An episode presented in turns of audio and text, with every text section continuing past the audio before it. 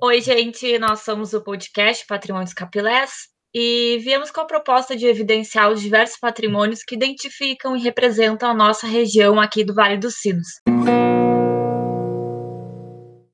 Eu sou a Karen, sou historiadora aqui da Prefeitura de São Leopoldo. Eu sou a Giovana, sou técnica em gestão cultural e atualmente graduando em museologia e estagiária da Prefeitura também de São Leopoldo. Eu sou o Joel Santana, historiador, sou mestre em História e mestrando em Museologia e Patrimônio. Já trabalhei em diversos espaços ligados à cultura, ao patrimônio cultural, e atualmente sou coordenador de patrimônio cultural da Prefeitura. E juntos nós formamos a equipe da Coordenadoria de Patrimônio Cultural da Prefeitura de São Leopoldo. Então, no episódio de hoje, nós vamos conversar sobre patrimônio cultural e a sua relação com o urbanismo. Para nos ajudar nesse diálogo, nós convidamos o arquiteto Alberto Heck, que fez sua graduação na URGS é pós-graduado em Planejamento Urbano e Regional pela Universidade de Dortmund e mestre em Educação pela Unicinos. Possui experiência na área de Arquitetura e Urbanismo, com ênfase em Planejamento e Projetos de Edificação, e atualmente é coordenador do curso de Arquitetura na Unicinos. Essa é, então, o segundo episódio do podcast Patrimônios Capilé. E na nossa conversa de hoje, vamos abordar algumas questões relacionadas ao patrimônio cultural, destacando as relações desse tema com o urbanismo, os desafios de sua preservação e essas questões estão presentes no município de São Leopoldo.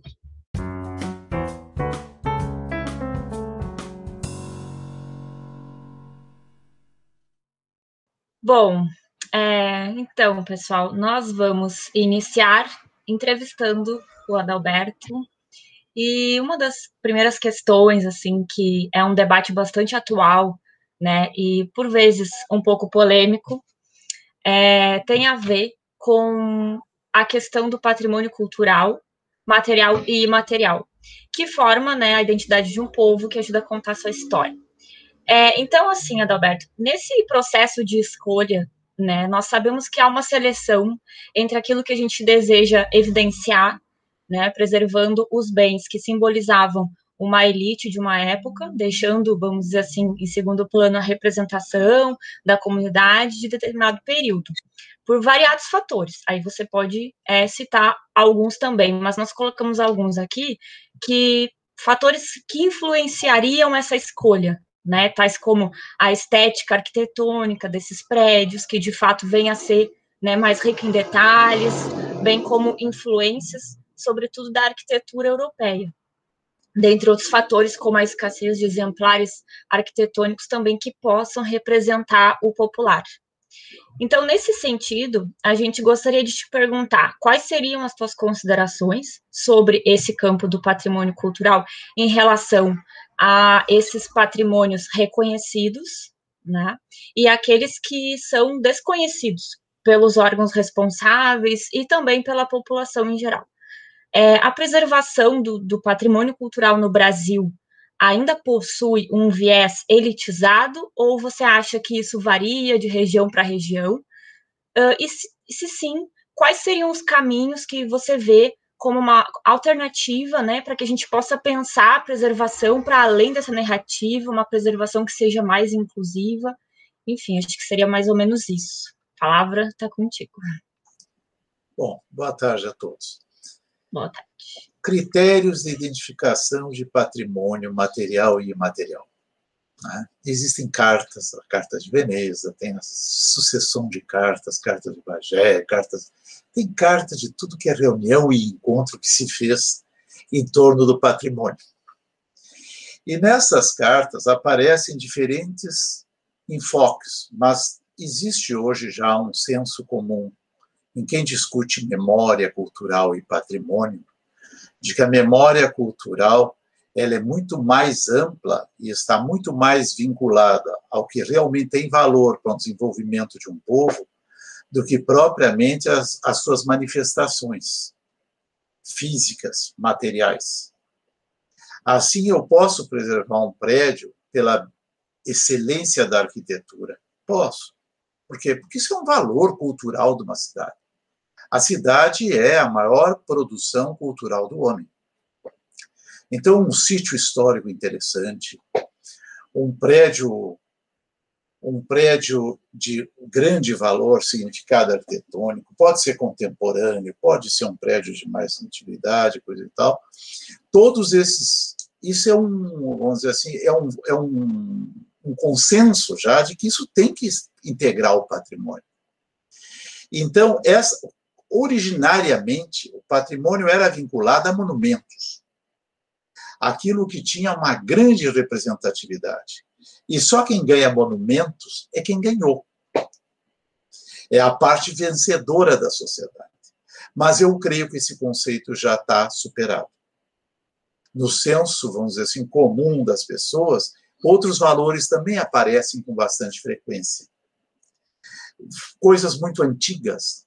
O valor de antiguidade é muito importante, porque é o que torna diferente uma cidade que tem um passado de uma cidade recém-criada. É aquele que invoca nas pessoas algum tipo de nostalgia, algum tipo de memória afetiva, alguma, alguma coisa que lhe identifica com o lugar onde ele está. Então, edifícios, edificações muito antigas, elas por si só já têm valor, já têm significado. Um outro aspecto que eu acho fundamental é a questão do valor sociológico. Porque a cidade é o lugar onde as pessoas moram, trabalham, se desenvolvem, crescem e moram. Então, nesse processo, elas deixam marcas. Então, de repente, tu vê uma vila operária junto a uma fábrica, isso tem um valor sociológico enorme, porque a relação de trabalho era outra. O empregado morava onde trabalhava. Se ele perdesse o trabalho, ele perdia a casa. Então, essas coisas contam como a sociedade se estruturava e, inclusive, como o capital trabalhava em função da exploração do trabalhador também. Então, a gente tem que reverenciar esses locais para que essas memórias não se percam. Existem também no patrimônio valores de referência regional. Claro que se eu estou na colônia alemã, alguma coisa que faça referência à colonização alemã, ela vai ter um valor muito maior para aquela comunidade. Por quê? Porque é, é, é a identidade daquela colônia. Né? Bento, tá, os caminhos de pedra, lá em Bento Gonçalves, o nosso, a nossa casa da feitoria. Né? A casa da feitoria ela transe, ela de uma certa forma, ela traduz o que vocês me perguntaram. Qual é o valor da casa da feitoria? Não se diga que é um exemplar arquitetônico deslumbrante, não é. Tá? Mas a casa da feitoria tem vinculação com seus primórdios os índios, os negros, depois veio a intervenção do arquiteto Tel Widerspan, depois criou-se o Museu do Imigrante, e eu até hoje chamo de Casa da Feitoria. Por que, que é a Casa da Feitoria? Porque ela traduz todo esse processo dos diferentes, das diferentes gênesis dos diferentes povos, como eles contribuíram na construção do município de São Leopoldo. O nome desse podcast é Capilés. Isso diz muito. Isso também faz parte, vamos dizer assim, da análise de que valores teria teríamos que destacar nesses patrimônios. Esse é o patrimônio edificado. Mas existem outros patrimônios não, não materiais, em São Leopoldo tem simbolizado no Padre Reis uma tradição religiosa enorme. Isso é um patrimônio da cidade. As pessoas vão aí se reverenciar ao Padre Reis, lá no santuário e coisa tal. Não é que o santuário seja um prédio lindo, não é. Mas ali o valor maior não está no físico, o valor maior está na relação de crença, afetividade, religiosidade das pessoas que acorrem aquele local. Existem coisas que são importantes até como critério Por exemplo, quando um, um prédio tem uma raridade formal muito grande. Um prédio com uma forma completamente inusitada. Ele passa a ter um valor referencial. Em Porto Alegre tem o Castelinho do Alto da Bronze. Valor arquitetônico nenhum. É uma fraude histórica, nós nunca tivemos cidades medievais.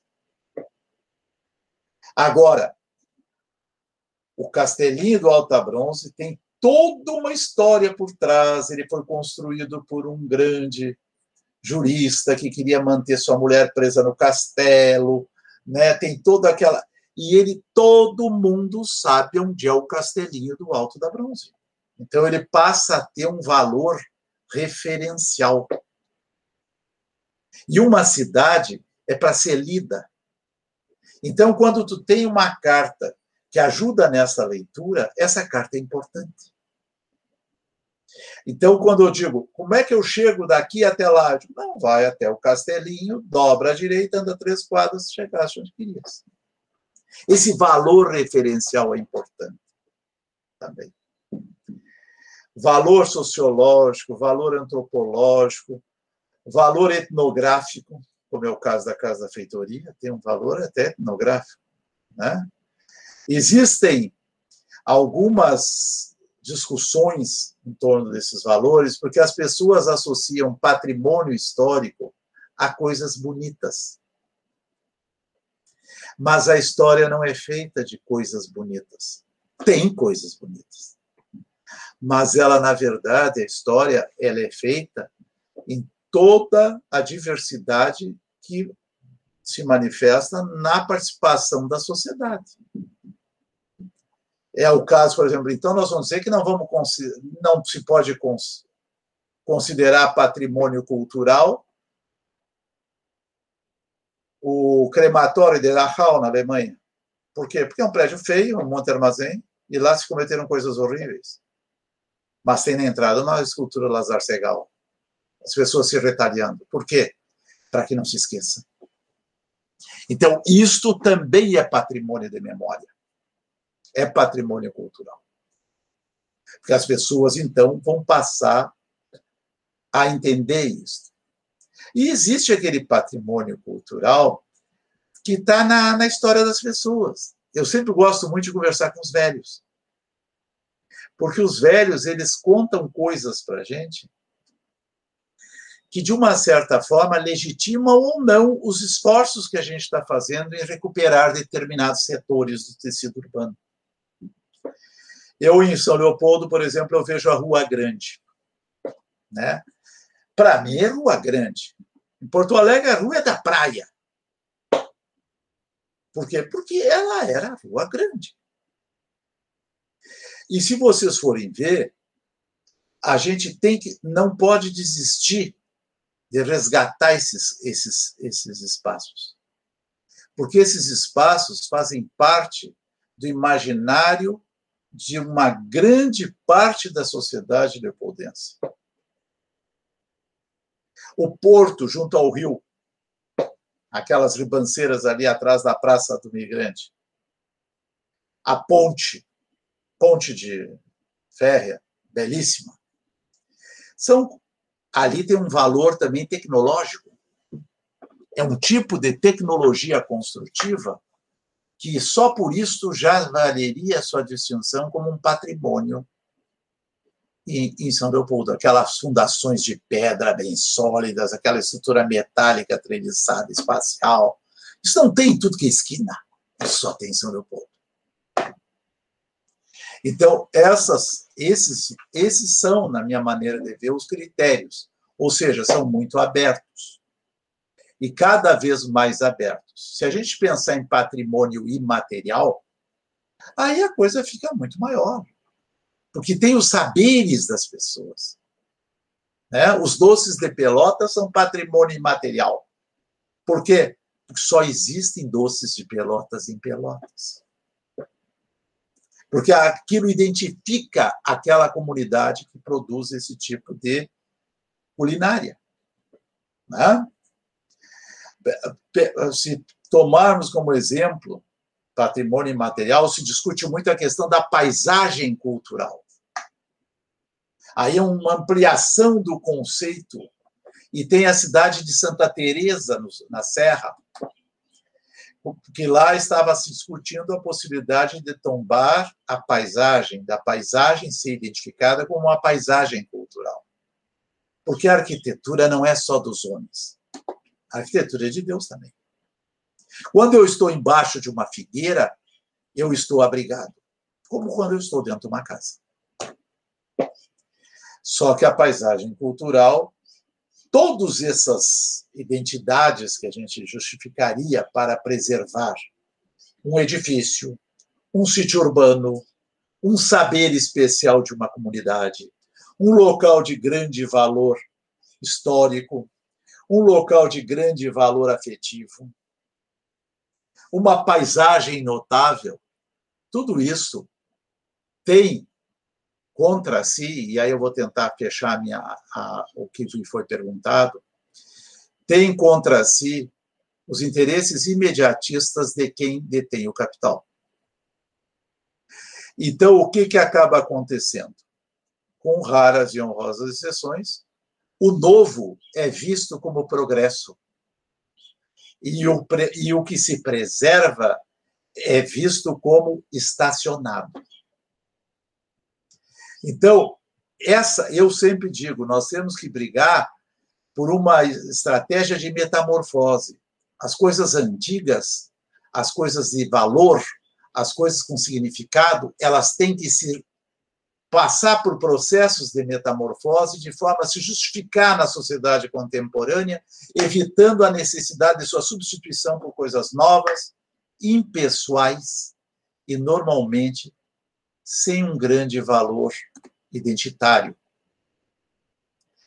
É insustentável a gente pensar que uma cidade vai ser, vai ser sempre construída, sempre demolida, e sempre reconstruída, e sempre demolida, e sempre reconstruída. Um dia isso vai acabar.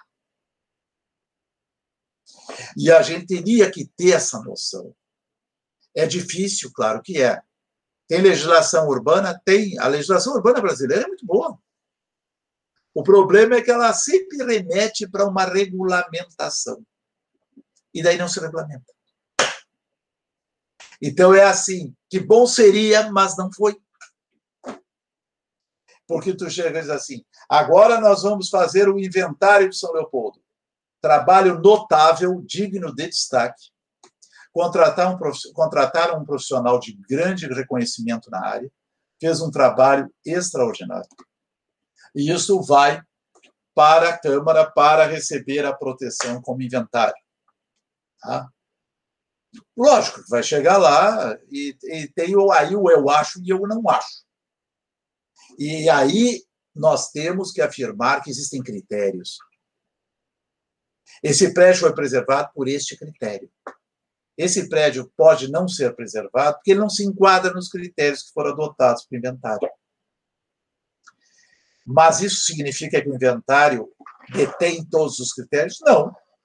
Pode acontecer de chegar lá na discussão da Câmara do Inventário e alguém chegar e dizer, mas ninguém se lembrou daquela casinha que tem na rua, não sei da onde, que tem um metro e meio de largura, com uma porta e em cima um óculo. E aquilo é uma casa. É a menor testada. Isso existe em Porto Alegre, uma casa de 1,20 detestada. Raríssima.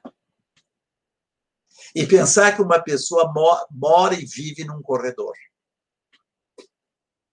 Olha o significado que isso tem para mostrar em que sociedade nós vivemos e que tipo de nível de distanciamento social, não esse da pandemia, que esse distanciamento social da pandemia é um distanciamento social diante de uma apocalipse que aconteceu aí, diante de um de um, de um inesperado.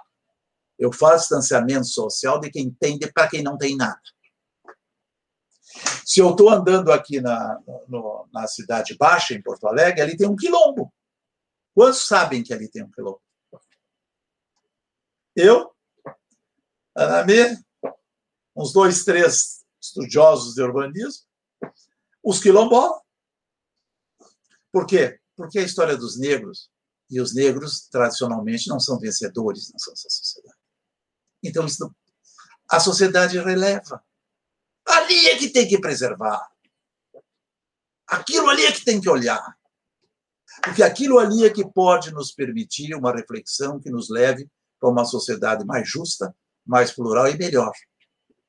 E onde a cultura não seja um privilégio dos iluminados e dos cultos. Onde a cultura seja reconhecida na, na sua forma essencial. Pode ser uma pessoa extremamente simples e, ao mesmo tempo, ela ter aquela cultura que do lugar de onde ele vem, ele traz e sabe se relacionar com o mundo. Não sei se respondi, mas é como eu vejo a coisa. Com certeza, Adalberto. Muito obrigada pelas tuas. Nossa, eu fiquei aqui pensando mil reflexões, assim, tendo a concordar com a maioria das coisas que tu pontuou aqui. Acho muito relevante a gente ter essa discussão, esse debate super atual. E, enfim, né, são conflitos que vão continuar existindo, que fazem parte da história, os conflitos eternos entre uma narrativa de vencedores, né, contada pelos que estavam no poder. Isso é, infelizmente, ainda é muito atual. Mas a gente vai desconstruindo isso, ressignificando, né, e aos poucos tornando essa o nosso patrimônio mais plural possível. Continuando então a nossa conversa, é, a gente pode ir mais para o lado agora do urbanismo, né? E pensando que ele é o saber relacionado ao estudo e planejamento das cidades que tem esse objetivo de perceber as relações entre os espaços e a sociedade, né? Então, uh, não é possível discutir o patrimônio sem tocar nas questões urbanísticas. Então, para ti, quais são as tuas, uh, quais são as tuas percepções sobre essa relação entre patrimônio e urbanismo? O urbanismo, na verdade, é um modo de vida. Isso já dizia Louis Wirth, né? É um modo de vida, é uma opção que a sociedade adotou predominantemente no mundo de morar em cidade. Por isso que eu digo que a cidade é a maior produto, é o maior produto cultural do homem na Terra. São as cidades.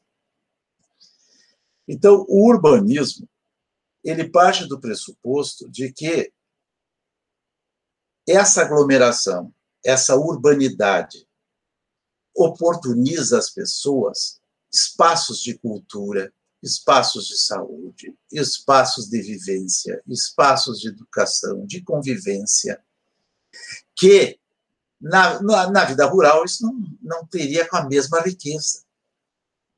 Porque o urbanismo ele junta ao, ao, ao, ao fato da pessoa ter optado por morar numa cidade a densidade, e a diversidade. Então, patrimônio tem tudo a ver com urbanismo. A história, a cidade se faz e vai, e vai criando suas marcas, vai tendo suas cicatrizes. E isso é que vai contar a história daquela cidade. Normalmente, a gente tinha, década de 30, os modernistas diziam que as cidades funcionalistas teriam que funcionar. Isso deu origem a uma série de cidades como Brasília, né, Argel, até Belo Horizonte no começo. Tem uma série de cidades projetadas que tinham por ambição fazer com que a cidade funcionasse. Tá? Só que para a gente fazer com que um espaço funcione, a gente tem que primeiro entender como funciona. Então, o que, que acontecia? Os arquitetos, e aí é a minha profissão, é, é a minha classe, desenvolviam modelos de cidade onde as funções básicas da Carta de Atenas existiam, que era habitar, trabalhar, recrear e circular. Então, em cima, se a gente conseguisse isto, a cidade funcionaria e a cidade atenderia de uma forma a todos. Em primeiro lugar, nós não temos como nós não temos como, vamos dizer assim, deletar o fato de que a nossa sociedade é muito diversificada na sua composição e em seus valores.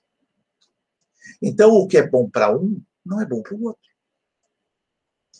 Então se estabelecem essas, essas questões de conflitos na discussão do tecido urbano, do crescimento urbano. Por quê? Do campo cultural, as pessoas vão dizer: não, a memória é a base da cultura. Porque a cultura é processo. Se eu não tiver memória, eu não tenho cultura. Né? No campo econômico, eles vão dizer assim, mas o que tem que é desenvolver a cidade. No campo social, nós podemos discutir como é que nós vamos fazer para evitar que esse abismo social que existe nas cidades não atrapalhe a funcionalidade, a beleza, a estética da cidade. No campo político, como nós vamos nos assegurar de que essas disputas políticas vão convergir para um futuro melhor das cidades? Não tem como. Por quê? Porque reproduzem, em última análise, toda a diversidade. Então, a cidade, por princípio, é um ser vivo, complexo e de difícil entendimento. Poucas pessoas conseguem falar sobre cidade enxergando ela na sua complexidade integral. Porque a gente fala do lugar da gente. É aquilo que o Bourdieu diz: eu venho com meus hábitos. Eu sou Adalberto, sou um professor universitário, sou um arquiteto. Como bom arquiteto, eu sou escravo dos meus olhos, eu adoro coisas belas. Né? E isso já, de uma certa forma, isso já me coloca num lugar, nessa arena, porque a cidade é uma grande arena onde está todo mundo disputando por espaço e disputando por sucesso. Cada um vem de um jeito. E conforme se articulam os grupos, mais ou menos, algumas coisas acontecem com mais eficiência ou menor eficiência. Às vezes há uma conjunção astral que se desenvolve muito o lado social da cidade. Dois, três anos depois, se libera tudo, diz que isso aí é um atraso, nós temos que renovar, vamos criar territórios contemporâneos, bom mesmo é morar em Barcelona, vamos morar em Madrid, vamos a Berlim. Passado mais cinco, seis anos, aí o pessoal diz, não, vamos criar uma cidade desenvolvimentista, qual é a função que a nossa cidade vai ter, o que, que nos interessa. Então, o urbanismo e a memória têm tudo a ver, e o urbanismo, na verdade, ele vai ter, ele tem que ser regrado de alguma forma. Aí surgem os planos diretores. O pessoal tem aquela visão de que, com uma convenção de condomínios, os condôminos vão se dar bem. E o plano diretor é uma convenção de condomínio da cidade. É assim que a cidade vai crescer. A aprovação do plano diretor já é uma demonstração de força de alguns grupos em detrimento de outros.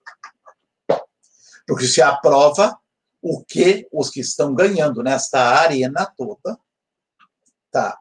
Não estou falando nenhuma novidade, todo mundo sabe. Tá? Até tinha uma charge do chargista Neutair Abreu, o seu Thiago, meu colega de turma, arquiteto, que dizia, tinham dois Gaudério conversando, e eles, o meu plano diretor é com queijo, presunto e queijo, e o teu? Porque, claro, as câmaras se enchem de gente mandada lá para bater palma, para pupar, e chega gente para prometer fundos rios imundos. É aquela loucura a aprovação de um plano diretor. Eu já coordenei o plano diretor de Porto Alegre três, três, em três edições. É uma loucura. Tá? Mas, tudo bem. Só que o plano diretor tem que dizer como, quando, onde e quanto. E tem que ser por zona. Porque tu não pode ter um plano diretor para cada imóvel. Então, quando tu dizes, nessa zona aqui, tu podes construir duas vezes a área do terreno, o que, que acontece com a casa do seu Zé, que era uma maloquinha histórica, onde tinha um terreiro de umbanda, onde todos aquele pessoal ia lá fazer, tá? Ela não tem potencial construtivo. Então, quando eu dou um potencial construtivo lá em cima, eu sentencio de morte aquela casa. Então, a legislação urbana ela cria espaços. Então, vamos criar áreas especiais onde nós vamos preservar o patrimônio. Então, cria áreas especiais onde vão preservar o patrimônio. Tá? Especiais para quem? Porto Alegre tem áreas especiais de interesse cultural. belíssimas áreas. Mas se tu não tá, se tu não é a bola da vez, se tu não tá entre os que estão sendo vistos, se os, quem poderia te valorar não está nessa arena discutindo ao teu lado, muita coisa fica de fora. E aí o plano diretor, em vez de ajudar, ele atrapalha. Porque ele determina, por exemplo, eu tenho um terreno, eu posso construir 300 metros quadrados de área. O plano diretor multiplica por 3, derruba a minha casa. Ele derrubou a minha casa. Por quê? Porque eu tenho uma vantagem locacional. Os terrenos mais bem localizados, quando tem baixo potencial construtivo, eles tendem mais ligeiramente a serem renovados. Por quê? Porque a, o fator locacional é muito importante na vida urbana. Antigamente se dizia habitar, morar, trabalhar, e isso criou uma cidade especializada. Tem bairro só residencial, um perigo de dia. Tem bairro só comercial, um perigo de noite. E tu tem que ir de um para o outro. Super importância no sistema viário. A fúria rodoviária acabou com vários tecidos urbanos belíssimos. Por quê? Porque tu tinha que ir alargando as ruas. Até que uns loucos aí disseram assim, o Penhaloso é um. Nós temos que fazer o contrário. Vamos parar os carros. Que engarrafe. Senão nós vamos acabar. A cidade vai acabar sendo só uma autopista. E nós vamos ter uma parede de 180 mil metros de altura com um metro de largura onde as pessoas vão poder viver. Porque tu vai abrindo, vai abrindo, vai abrindo, e derruba um quarteirão inteiro para botar um estacionamento. A cidade funcionalista tinha esse viés. Aí surgiu a discussão da cidade figurativa. Não, vamos trabalhar com cidades figurativas. Assim. A cidade jardim, essas teorias mais culturalistas, cidade jardim, cidade linear, cidade industrial, cidade Camilo Cid, tudo, elas tinham essa relação então, vamos prestigiar mais a cultura, mas elas sempre esbarravam numa coisa: não tem a diversidade. Tu fazer uma cidade jardim, ela tem uma densidade muito baixa. Então, o valor do solo sobe muito, então ela passa a ser elitista e excludente. E para que esses jardins estejam cuidados, nós temos que ter os jardineiros. De onde é que veio o? Então, quando se diz urbanismo, patrimônio e memória, é tudo a mesma coisa.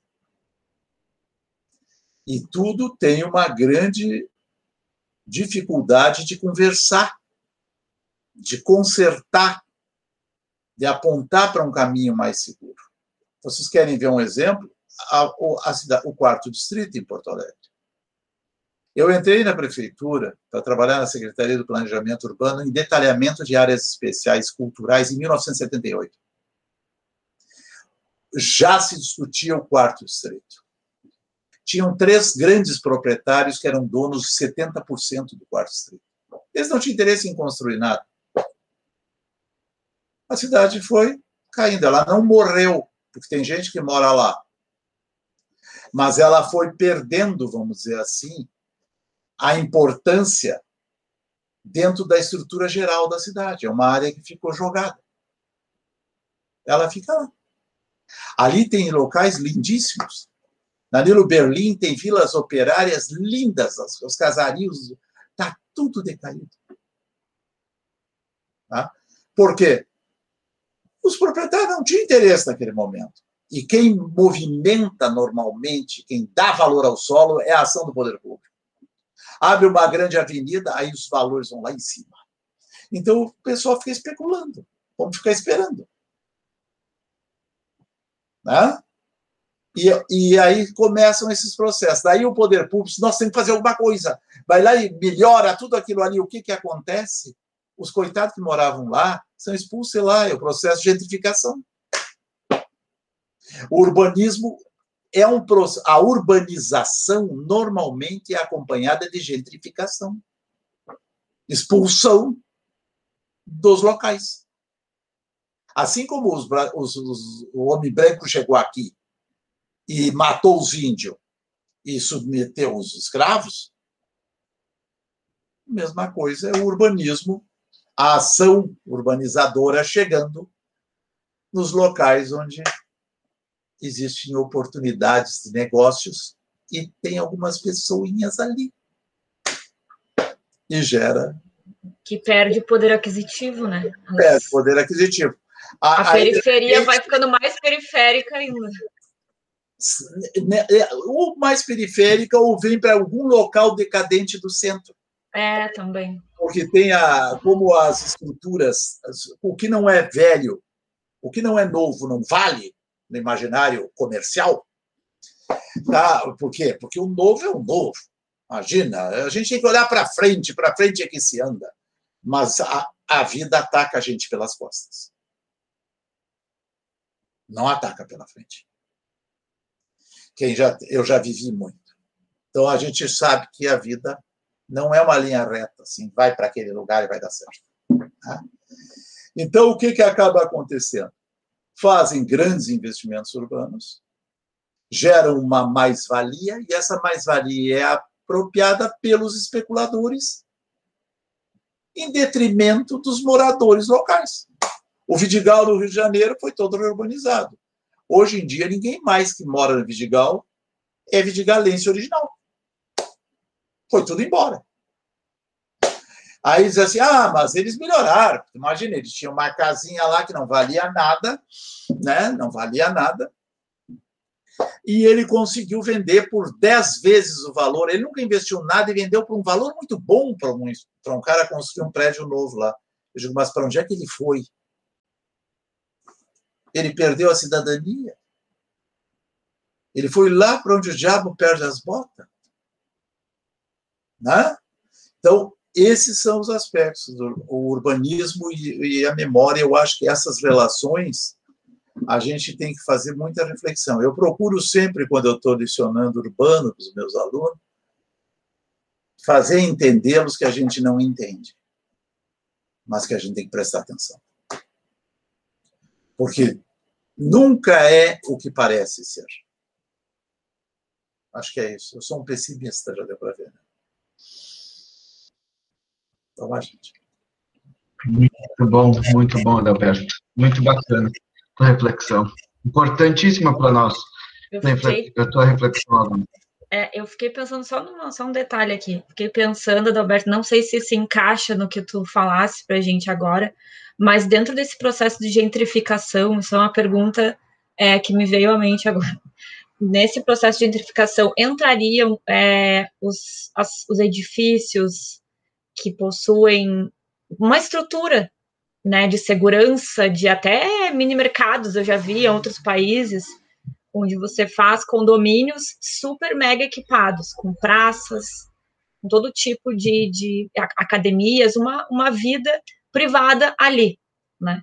E você tem é, uma insegurança na, na parte externa, que, que, tem a ver também com a parte urbanística da cidade. E aí fiquei pensando na importância da valorização dos espaços públicos para que a população se aproprie dos espaços públicos, para que essa sensação de insegurança né, uh, diminua e que todo mundo se dê conta, que eu acho que isso é um grande problema do Brasil, assim, a, a diferença entre o público e o privado, né, você valoriza muito o privado e o público não importa, não, o público não é de ninguém. E se for ver em outros, em outros países, o público é de todos e é cuidado por todos. Tem sensação de, de pertencimento. Mas no Brasil, a, não sei se é a arquitetura, mas é algo que está muito em voga.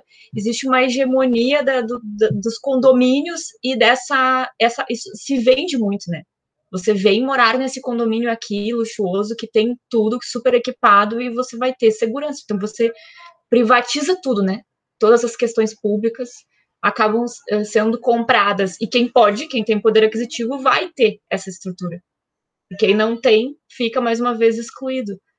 Só pensei isso assim agora. É, não sei se é tu estar tá me perguntando sobre a minha opinião, mas é que, na verdade, tu tocaste em dois aspectos que são muito importantes no urbanismo. Primeiro é o porte das coisas. Antigamente, uma cidade era misturada. No centro tinha a igreja, a prefeitura, o banco, a praça, né? e algum pequeno comércio. Com o tempo, com a especialização funcional, e aí o funcionalismo, o modernismo atrapalha um pouco, o porte das coisas mudou. Então, a, antigamente, a habitação, o máximo era um edifício. Hoje tem condomínios residenciais enormes, são verdadeiros guetos, que tu sempre atravancando toda a circulação urbana, porque tu cria uma, uma cidade medieval contemporânea, cercada de muro por todos os lados, e todo mundo que chega ali tem que dar a volta. Tem que dar a volta. Se tu vai ver os equipamentos de entretenimento e lazer, hoje são todos mega. A gente disputa qual é a arena maior. Se vocês forem ver indústria, são parques industriais. Então, o porte das coisas, por uma questão de economia de aglomeração ou por uma questão de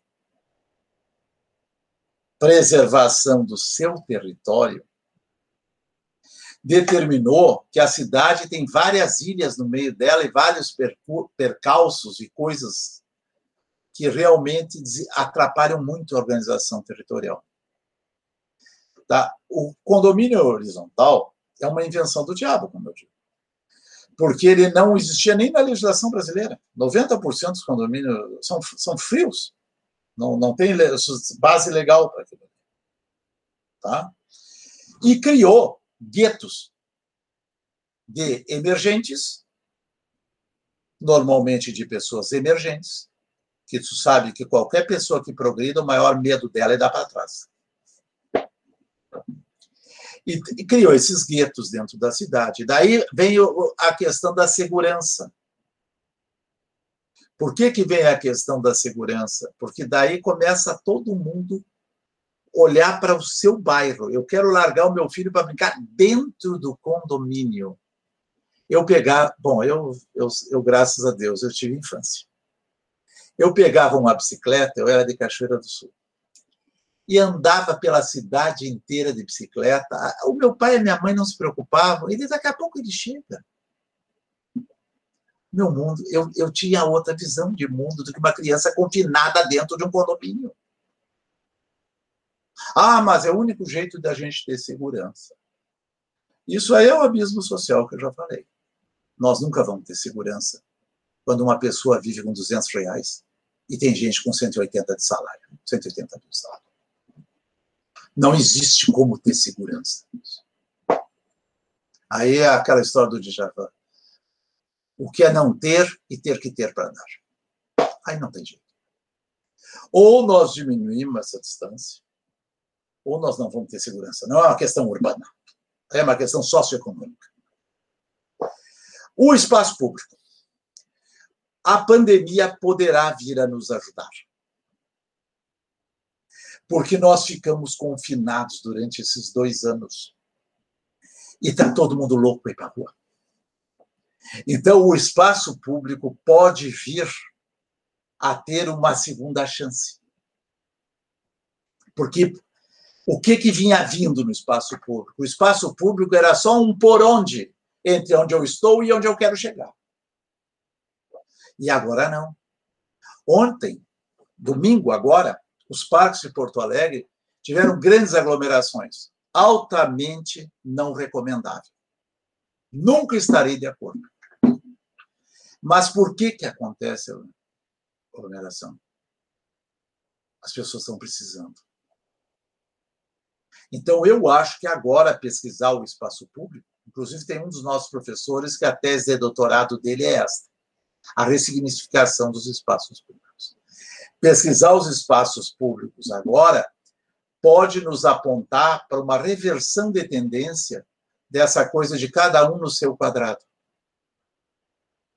E poderá também nos dar lição de vida, porque tu vai começar a enxergar o outro. Porque se tu fica muito fechado num determinado setor urbano, tu perde a visão da realidade. Tu não sabe o que, como é que vive o Cristo lá fora. Então, nesse aspecto, eu vejo o espaço público como um lugar muito bom de debate de pesquisa para os arquitetos e urbanistas daqui para frente.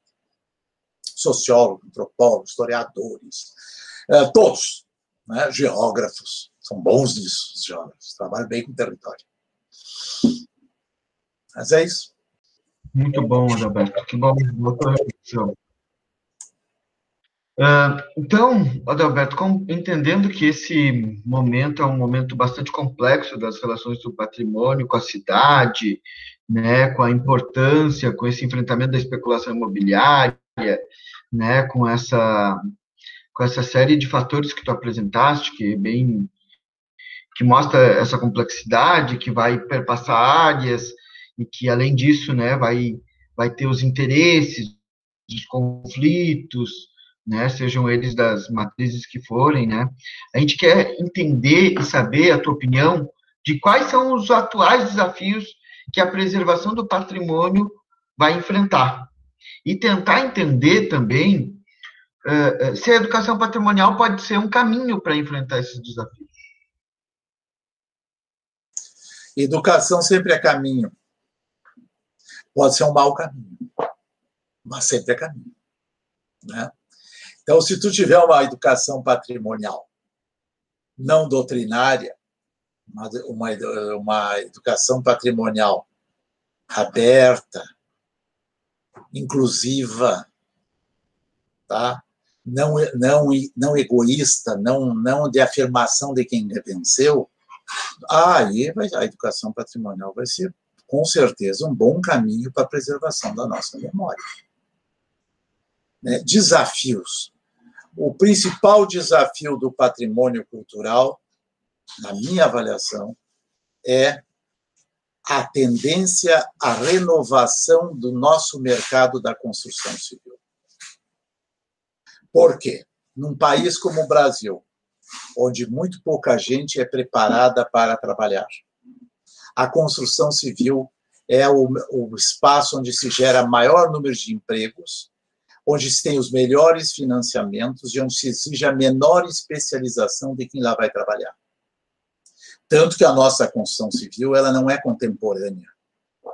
Pouco se trabalha com pré-moldado, com economia de recursos. Não, é uma, é uma obra antiga, que gasta florestas para fazer formas, que bota milhares de tijolos fora.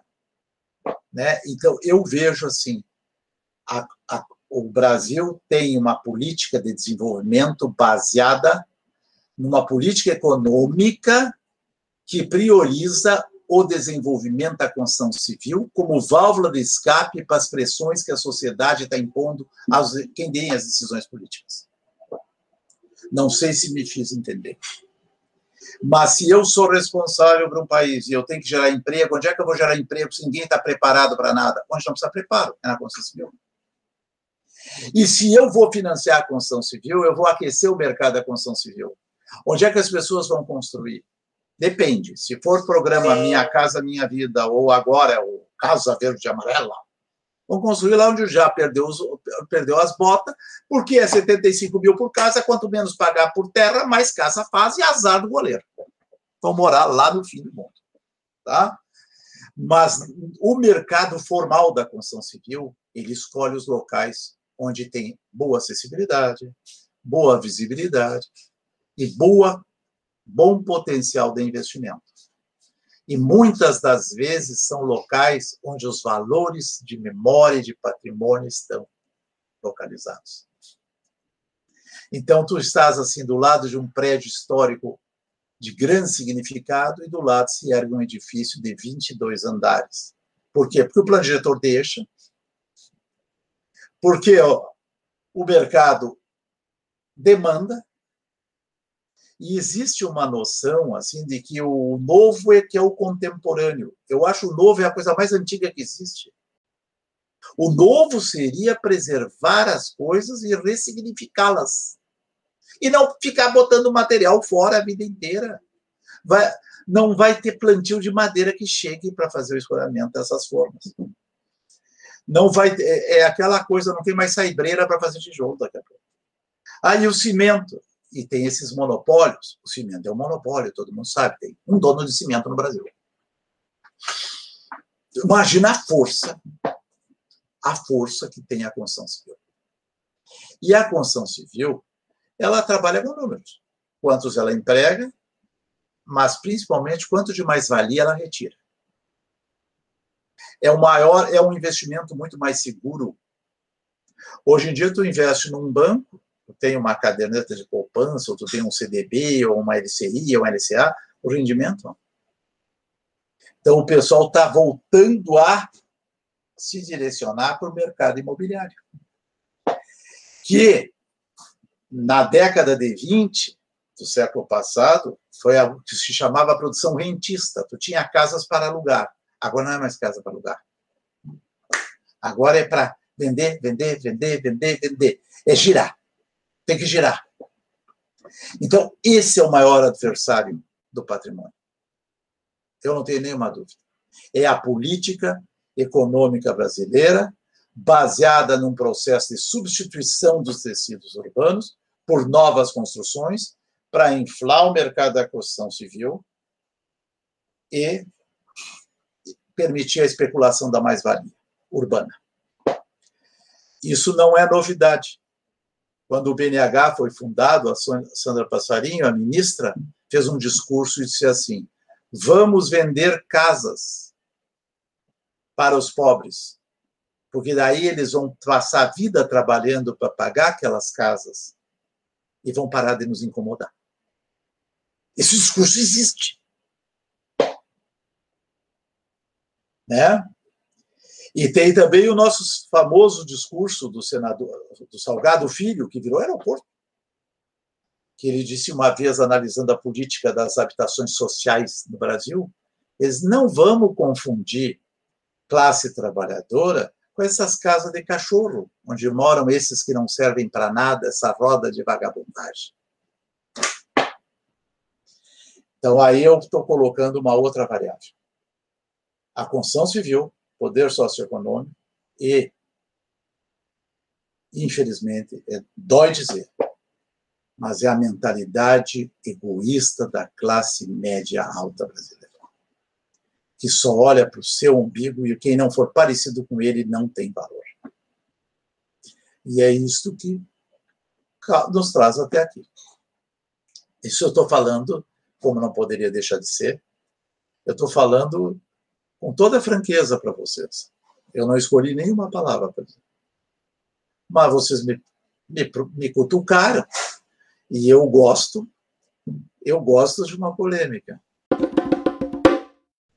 Então a gente chegou a um momento um pouco mais leve, que a gente tem a, a, proposta de relembrar algo afetivo sobre São Leopoldo. Então a gente convida a nos contar alguma lembrança que tu tem e que faz uh, tu pensar a cidade de São Leopoldo com, de uma forma afetiva.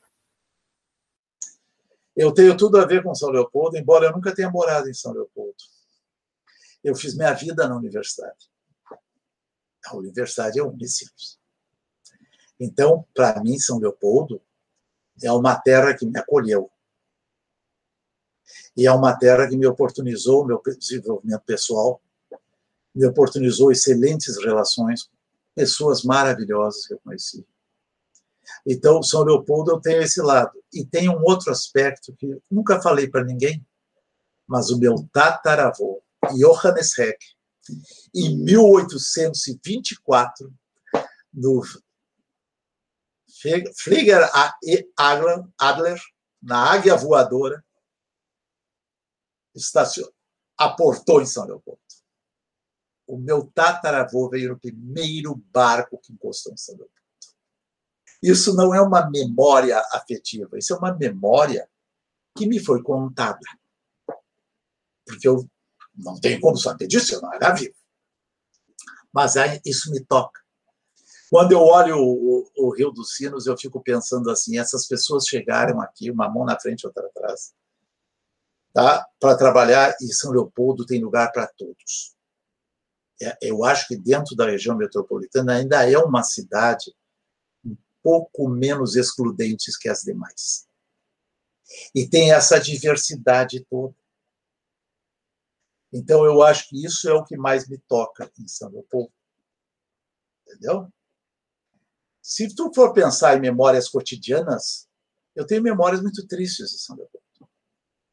Eu tenho memória de uma casa que foi sendo demolida na frente da biblioteca pública, e que eu quase morri brigando. E não conseguimos. E ela foi derrubada. Mas também tem muita coisa alegre para lembrar. São Leopoldo tem essa, essa coisa, uma cidade mais. Sabe essa coisa dessa cidade mais com cheiro de gente? São Leopoldo tem cheiro de gente. Assim, diversidade. Tu te mistura nas ruas. Tu... Eu acho que isso é, é o charme da cidade nós vamos chegando ao final do nosso podcast e no último momento é, a gente geralmente faz uma indicação cultural, né? E como estamos falando de São Leopoldo, é, a nossa recomendação será esse tema.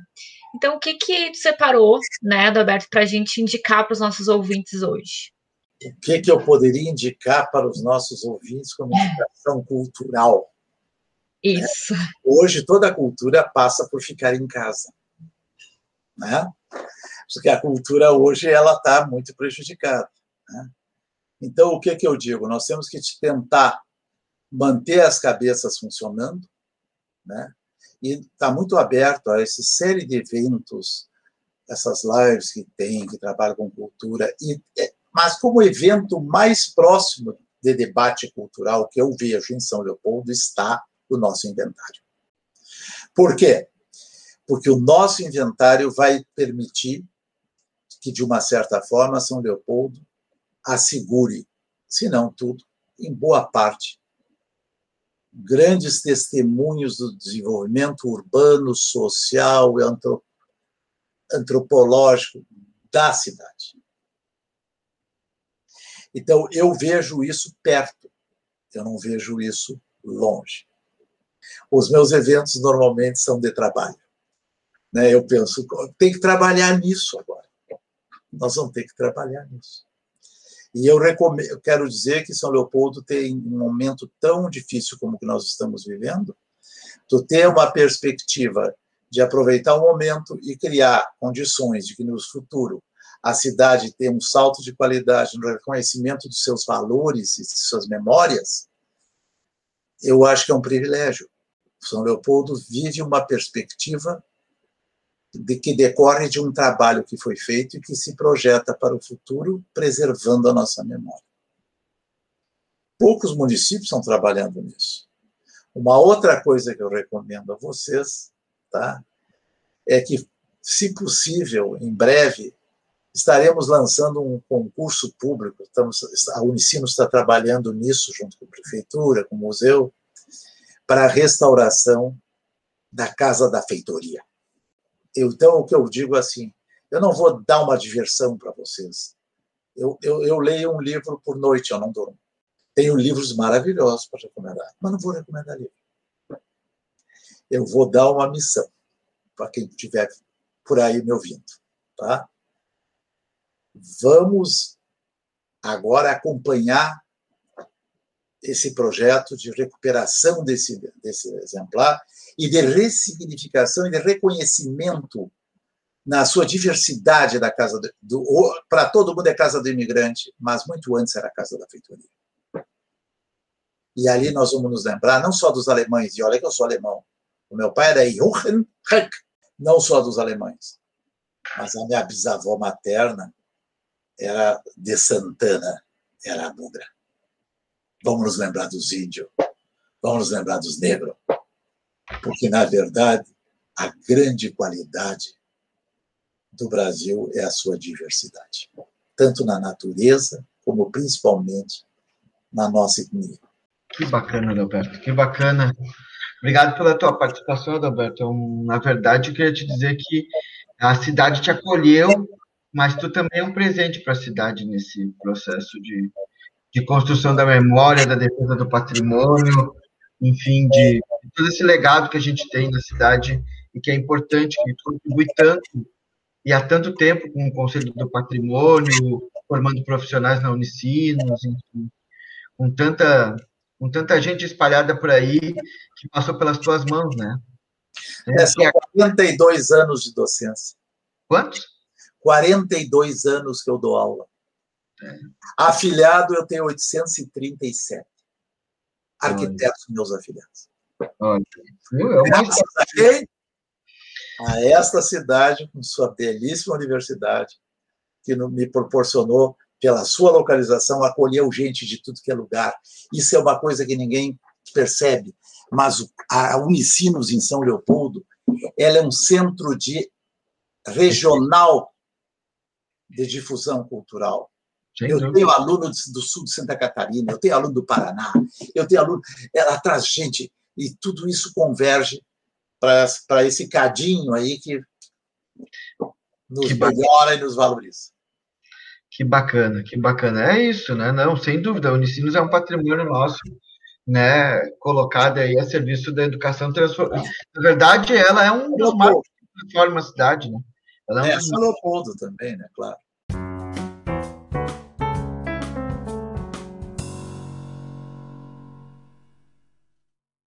Agradecer isso, te agradecer muito, né, a tua participação, né, para a gente depois vai te mandar o link, compartilhar os dados, as informações, né.